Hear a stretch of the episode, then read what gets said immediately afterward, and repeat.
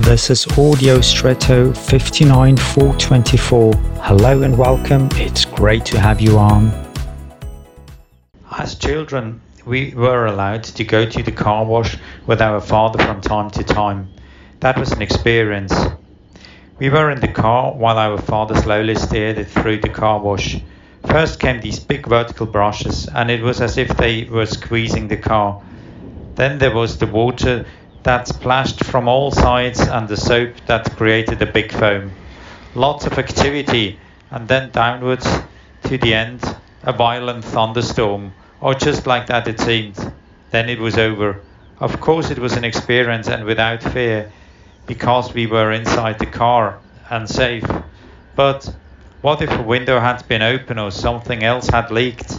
It would have been a big mess and a disaster. Good preparation and checking that everything was ready were crucial for good outcome.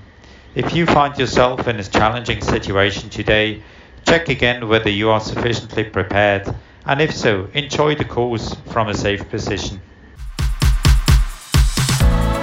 And now I wish you an extraordinary day.